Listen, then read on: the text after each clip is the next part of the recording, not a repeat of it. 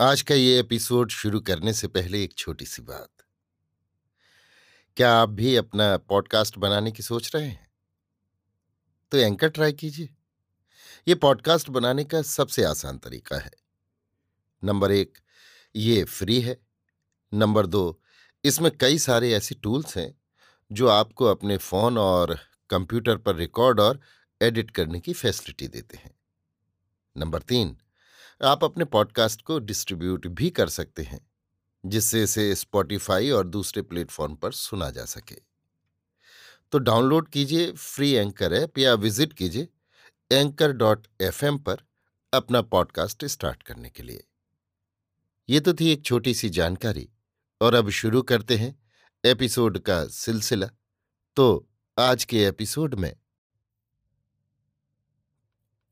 लीजिए सुनिए विश्वंभरनाथ शर्मा कौशिक की लिखी कहानी, प्रेत, मेरी, यानी समीर गोस्वामी की आवाज़ में।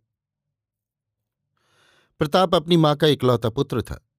रुक्मणी बाईस वर्ष की वयस में विधवा हो गई थी, तब से उसका एकमात्र सहारा प्रताप ही था। विधवा होने के समय प्रताप की वयस एक वर्ष की थी। इस समय उसकी अवस्था पंद्रह वर्ष की लगभग है। रुक्मणी गरीब है। उसने बड़े धैर्य, संयम तथा कष्ट सहन करके प्रताप को पाला। तीन चार जगह रोटी बनाने की नौकरी करके वो अपना तथा अपने पुत्र का भरण पोषण करती थी। इधर चौदह वर्ष का हो जाने पर प्रताप को भी एक कारखाने में नौकरी मिल गई। एक वर्ष तक जब तक वो काम सीखता रहा, उसे दस रुपये मासिक मिलते थे, परंतु एक साल बाद उसका वेतन पंद्रह रुपये मासिक हो गया। एक दिन प्रताप ने अपनी माता से कहा, अम्मा, अब तुम रोटी करना छोड़ दो। कहे बेटा? रुक्मणी ने पूछा। जब मैं कमाता हूँ, तब तुम्हें कमाने की क्या ज़रूरत है? ज़रूरत क्यों नहीं है? और अब तो मैं दो ही जगह की रोटी करती हूँ, दस रुपए मिल जाते हैं। खाली तेरी कमाई से तो पूरा भी नहीं पड़ेगा। तुम्हारा रोटी करना मुझे अच्छा नहीं लगता। अगले महीने मेरी तनख्वाह और बढ़ जाएगी, दो रुपये बढ़ेंगे। भगवान करे तनख्वाहें खूब बढ़े, परंतु बेटा, अगर आठ दस रुपये मैं भी कमाती हूँ तो कौन बुरी बात है? कल को तेरा ब्याह होगा तो बहू के लिए कपड़ा गहना भी तो बनवाना होगा। उसके लिए अभी से तैयारी ना करूँगी तो समय कहाँ से आ जाएगा? तेरी तनख्वाह तो खाने पहनने भर को ही होती है। प्रताप सोचने लगा, अम्मा ठीक तो कहती हैं, ब्याह होगा तो रुपए की ज़रूरत पड़ेगी, तब कहाँ से आएँगे? ये सोचकर प्रताप मौन हो गया। रुक्मणी ने समझ लिया कि उसकी बात प्रताप की समझ में आ गई, अतः वो ये जानकर मन ही मन बड़ी प्रसन्न हुई कि उसका प्रताप बड़ा समझदार है। यद्यपि रुक्मणी एक प्रकार से सुखी थी, भोजन वस्त्र का कोई कष्ट न था। प्रताप का स्वास्थ्य भी अच्छा था और वो स्वयं भी निरोग थी, परंतु तब भी उसके चित्त को शांति न थी। एक गुप्त चिंता के कारण वो बेचैन रहती थी। उसकी चिंता का कारण एक ज्योतिषी की भविष्यवाणी थी। उस ज्योतिषी ने प्रताप की कुंडली देखकर बताया था, तुम्हारा लड़का बड़ा होनहार है। यदि जीवित रहा तो बड़ी उन्नति करेगा, परंतु इसका जीवित रहना कठिन दिखाई पड़ता है। पंद्रहवें साल में इसकी एक अरिष्ट है। यदि उससे बचाया तो फिर अच्छी आयु भोग करेगा।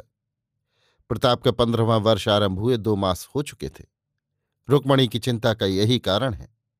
उक्त ज्योतिषी की भविष्यवाणी के पश्चात रुक्मणी ने न जाने कितने ज्योतिषी को प्रताप की कुंडली दिखाई, परंतु किसी ने अरिष्ट की बात नहीं बताई। जब वो स्वयं कहती कि एक पंडित ने ऐसा बताया है तो अन्य ज्योतिषी कहते कि हाँ अरिष्ट तो है, पर कोई खटके की बात नहीं है। लड़का इस अरिष्ट से बच निकलेगा। यद्यपि ज्योतिषियों के इस कथन से रुक्मणी का आशा सूत्र कुछ दृढ़ हो गया था, तथापि उसे चिंता लगी ही रहती थी। उसने पंडितों के बताए हुए व्रत उपवास भी करने आरंभ कर दिए थे। स्नान करने के पश्चात वह नित्य एक लोटा जल तपेश्वरी देवी पर चढ़ाती थी और उनसे प्रताप के लिए प्रार्थना करती थी। प्रताप इन सब बातों से अनभिज्ञ था। एक दिन रात को जब दोनों माँ बेटा सोने के लिए लेटे तो प्रताप ने प्रश्न किया, अम्मा, तुमने कभी भूत देखा है? प्रताप के मुख से अकस्मात आज ये नया प्रश्न सुनकर रुक्मणी के हृदय में मानो बिजली के करंट का धक्का लगा। उसने आज तक प्रताप से भूत प्रेत के संबंध में कोई बात नहीं की थी। बचपन में भी उसने प्रताप को कभी भूत प्रेत का नाम लेकर नहीं डराया था। एक तो उसका विचार था कि ऐसा करने से बच्चे जन्म भर के लिए भीरू हो जाते हैं। दूसरे उसे ज्योतिषी का कथन भी ऐसा करने से रोकता था। ज्योतिषी की भविष्यवाणी के कारण प्रताप से भूत प्रेत की बात करने में उसे कुछ आशंका भी मालूम होती थी। यही कारण था कि वो प्रताप के मुँह से उपयुक्त प्रश्न सुनकर इतनी विचलित हो उठी। माता को मौन देखकर प्रताप बोला, अम्मा, तुम कहा करती थी कि भूत प्रेत कुछ नहीं होता? ये केवल बच्चों को डराने के लिए कह दिया जाता है? हाँ सो तो ठीक बात है, रुक्मणी बोली, लेकिन अम्मा, हमारे साथ एक कुर्मी काम करता है। वो हमें भूत प्रेतों की बातें खूब सुनाया करता है। वो तो कहता है कि उसने भूत देखे हैं। झूठ बोलता है। झूठ नहीं अम्मा, वो तो कसम खाता था। ऐसों की कसम का क्या एतवार? क्यों? एतबार क्यों नहीं? बाजे आदमी अपने को बड़ा जताने के लिए झूठी बातें कह दिया करते हैं। वो ऐसा नहीं है। तू क्या जाने की नहीं है? वाह, जानता क्यों नहीं? वो झूठ नहीं बोलता। तू तो पागल है, उसने कहा और तूने मान लिया। वो कहता था कि भूत से डरना नहीं चाहिए। जो भूत से डरता नहीं है उसका भूत कुछ भी नहीं बिगाड़ सकता। हाँ जो डरता है, उसे वो ज़रूर तंग करता है। खैर होगा, तुझे ऐसी बातें नहीं सोचनी चाहिए। मेरी बड़ी इच्छा है कि मैं भूत देखूँ। तुझे डर नहीं लगेगा? डर? अभी तो ऐसा मालूम होता है कि डर नहीं लगेगा। अच्छा अम्मा, तुम देखो तो तुम्हें डर लगे। मैं देखूँ ही काहे को? जो दिखाई पड़ जाए तो? मैं कभी नहीं डरूँगी। हाँ डरना नहीं चाहिए। मैं भी नहीं डरूँगा। वो कुर्मी कहता था कि उसके गाँव में एक आदमी है, वो भूतों को बुला लेता है। उसका सिर बुला लेता है। तो ऐसी बातें न सुना कर। मुझे ये बातें बड़ी अच्छी लगती हैं। अभी अच्छी लगती हैं, फिर डरने लगेगा। ना, अम्मा, मैं डरूँगा नहीं। अब कि वो कुर्मी जब छुट्टी लेकर गाँव जाएगा तो मैं भी उनके साथ जाऊँगा। क्यों जाएगा? वहाँ जो आदमी भूत बुलाता है, उससे भूत बुलवा कर देखूँगा। पागलपने की बात तो कर नहीं। मैं भला तुझे वहाँ जाने दूँगी। क्यों, जाने क्यों ना दोगी? कोई बात भी हो खामो खा तुझे कुछ अंट संट दिखाकर डरा देंगे? सो मैं ऐसा डरने वाला नहीं। जब तुम कहती हो कि तुम भूत देखकर नहीं डरोगी तो मैं कैसे डर जाऊँगा? मैं भी नहीं डरूँगा। मेरी बात और है, तू अभी बच्चा है। बच्चा हूँ तो क्या हुआ? मुझे डर नहीं लगता। डर नहीं लगता, ये तो अच्छी बात है। पर भूत प्रेत का स्वांग देखकर डर जाए तो? नहीं डरूँगा। नहीं डरेगा तो ना सही। अच्छा अब सो जा मुझे भी नींद आ रही है। उपर्युक्त वृत्तांत के दो मास पश्चात प्रताप बीमार पड़ा। पहले तो रोग का निदान सामान्य ज्वर किया गया, परंतु एक सप्ताह व्यतीत होने पर चिकित्सक ने टाइफाइड निश्चित किया।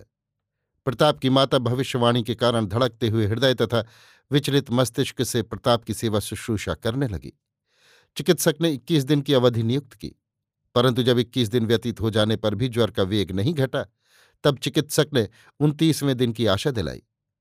परंतु प्रताप की हालत प्रतिदिन चिंताजनक ही होती गई। एक दिन प्रातःकाल प्रताप ने कहा, अम्मा, क्या है बेटा मेरा लाल? रुक्मणी ने प्रताप के सिर पर हाथ फेरते हुए कहा। प्रताप मुस्कुराया। उसके दौर्बल्य दीनताहत मुख पर मुस्कान देखकर रुक्मणी की क्षीण आशा किरण कुछ क्षण के लिए उद्दीप्त हो उठी। रुक्मणी भी मुस्कुराने का प्रयत्न करती हुई बोली, क्या है बेटा? आज रात मैंने सपने में पिताजी को देखा है। रुक्मणी चौंक पड़ी। उसकी उद्दीप्त आशा किरण सहसा क्षीणतर हो गई। वो घबरा कर बोली, पिताजी, तू पिताजी को क्या जाने? मैं तो नहीं जानता, पर तुमने बताया जो था। तूने उन्हें पहचाना कैसे? तुमने पहचानवाया। एक आदमी आया। वो मुझसे बोला, हमारे साथ चलोगे। इतने में जानो तुम भी वहाँ आ गई और तुमने कहा कि प्रताप तेरे पिताजी हैं। बस फिर याद नहीं कि क्या हुआ। रुक्मणी का हृदय डूबने लगा। चीख मारकर रो पड़ने की प्रवृत्ति हुई। परंतु उसने बड़े धैर्य के साथ अपने को संभाला और किंचित गदगद कंठ से बोली, ठीक है, ला तुझे दवा दे दू, समय हो गया। ये कहकर रुक्मणी औषध देने का आयोजन करने लगी। प्रताप बोला, अम्मा, अगर पिताजी तुम्हारे सामने आकर खड़े हो जाएँ तो तुम्हें डर लगे। अपने प्यारों से कहीं डर लगता है? डर तो गैर आदमी से लगता है। प्रताप मानो माता की बात पर विचार करता हुआ बोला हाँ और क्या? अपनों से क्या डर? और किसी से क्या डर? डरना नहीं चाहिए। फिर भी आदमी डरते हैं। क्यों डरते हैं? जो नासमझ होते हैं, वही डरते हैं। ले, दवा खा ले। दवा खाकर प्रताप बोला, आज तबीयत कुछ अच्छी है। रुक्मणी की आशा ज्योति का प्रकाश पुनः कुछ बढ़ा। वो प्रसन्न होकर बोली, अब भगवान चाहे तो जल्दी ही अच्छा हो जाएगा। परंतु उसी रात को प्रताप के जीवात्मा ने अपना नश्वर शरीर त्याग दिया। रुक्मणी के शोक का पारावार न था। उसका रुदन सुनकर लोगों का हृदय पानी होता था। मोहल्ले के चार आदमी आए और उसे समझा बुझाकर चले गए। दालान में अंडी के तेल का दीपक टिमटिमा रहा था। उसके क्षीण प्रकाश में रुक्मणी प्रताप के शव के पास बैठी हुई थी। शव का संपूर्ण शरीर एक चादर से ढका था। केवल मुख खुला हुआ था। रुक्मणी शव के सिर पर हाथ रखे बैठी थी। चिल्लाते चिल्लाते उसका कंठ स्वर भंग हो गया था। वो कभी चिल्लाकर रोने लगती और कभी हाय हाय करने लगती थी। सहसा दालान के एक कोने में जहाँ दीपक का न्यूनतम प्रकाश था, हल्के नीले रंग का एक ज्योति मंडल प्रस्फुटित हुआ। पहले उसकी ज्योति बहुत क्षीण थी, परंतु क्रमशः वो बढ़ने लगी और साथ ही साथ मंडल का आकार भी बढ़ने लगा। रुक्मणी रोना चिल्लाना भूलकर मंत्रमुग्ध की भांति इस मंडल को देखने लगी। मंडल कुछ क्षण तक बढ़ने के पश्चात मनुष्य के रूप में बदल गया। अब रुक्मणी ने स्पष्ट देखा कि प्रताप खड़ा है। रुक्मणी के रोए खड़े हो गए। सहसा प्रताप बोला, अम्मा, तुम इतना क्यों रो रही हो? मैं कहीं गया थोड़े ही तुम्हारे पास ही तो हूँ। रुक्मणी ने आवाक मुख तथा विस्फारित आँखों से ये सब देखा और सुना।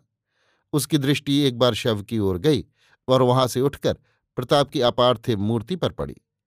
उसके मुख से एक चीख निकली और वो बेहोश होकर दीवाल के सहारे लुढ़क गई। मूर्ति के मुख की मुस्कान विलीन हो गई। उसके स्थान पर निराशा तथा विरक्तता का भाव उदय हुआ। मूर्ति अंधकार में घुलने लगी और क्रमशः क्षीण होकर लुप्त हो गई। अभी आप सुन रहे थे विश्वंभर नाथ शर्मा कौशिक की लिखी कहानी, प्रेत, मेरी यानी समीर गोस्वामी की आवाज़ में।